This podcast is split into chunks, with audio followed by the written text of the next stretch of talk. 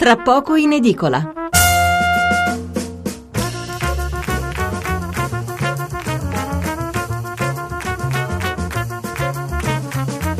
Buonasera da Stefano Mensurati e benvenuti all'ascolto di Tra poco in edicola, la rassegna stampa notturna di Radio 1. 800 05 05 78 il numero verde, 335 699 29 49 il numero per inviare un sms o un whatsapp. Molti giornali che continuano a insistere sull'economia, molti altri puntano invece sulle notizie che arrivano dalla capitale canadese Ottawa, dove alcuni terroristi avevano preso d'assalto il Parlamento. La situazione è ancora in evoluzione, ne parleremo fra poco, subito dopo la lettura dei titoli su questo argomento.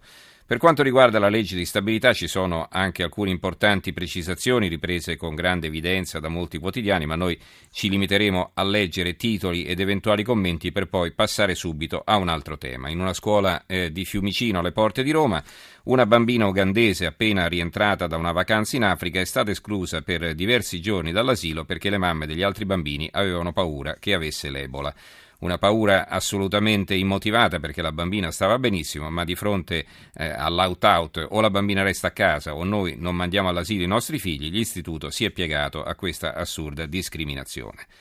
Dopo l'una avremo con noi il direttore di Panorama per presentarci il nuovo numero del settimanale e poi ci sposteremo in Calabria perché il questore di Cosenza in una conferenza stampa ha detto chiaro e tondo che la gente deve collaborare di più denunciando il pizzo perché chi paga, eh, parole sue testuali, alimenta il crimine e perde la propria dignità. Un appello forte, vedremo poi come sarà commentato dai nostri ospiti. Infine risaliremo a Torino dove tra qualche ora si apre il Salone del Gusto, giunto alla decima edizione, un appuntamento importante che l'anno scorso ha contato circa 200.000 visitatori.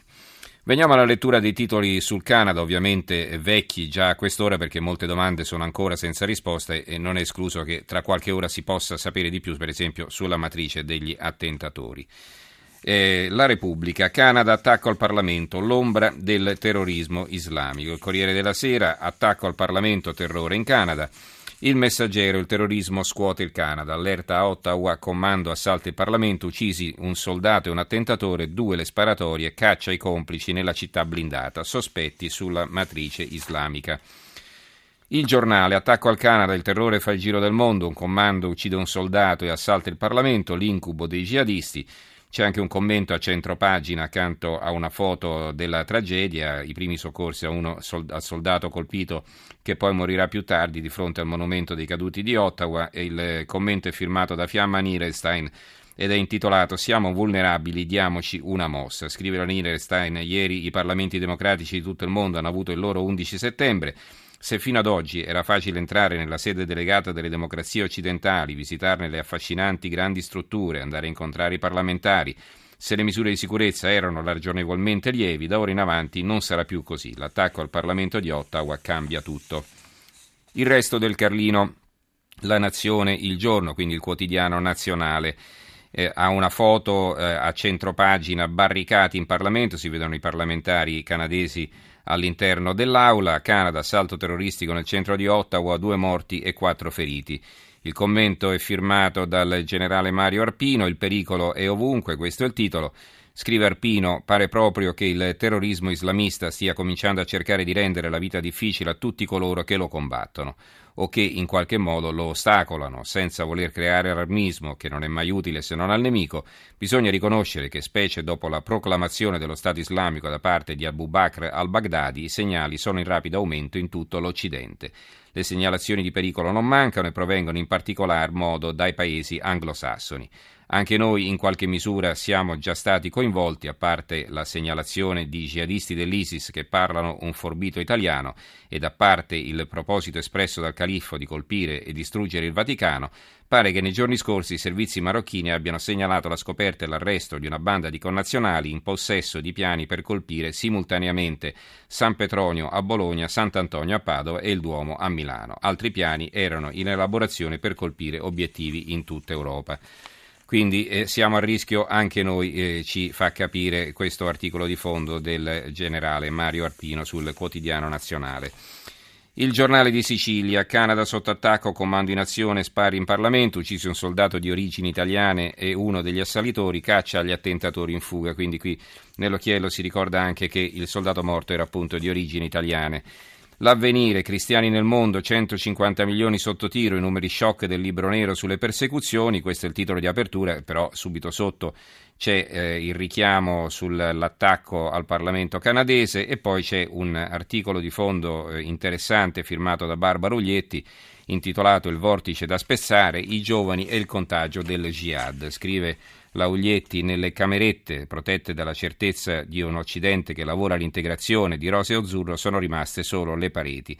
I poster di attori e cantanti non ci sono più, scaricate da internet e attaccate con lo scotch, adesso campeggiano le immagini dei guerriglieri dello Stato islamico.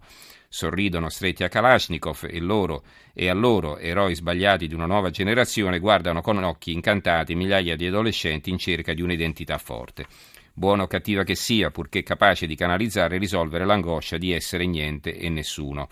Sono sempre di più e sempre più giovani i ragazzi che fuggono dall'Europa e dagli Stati Uniti per aderire al jihad.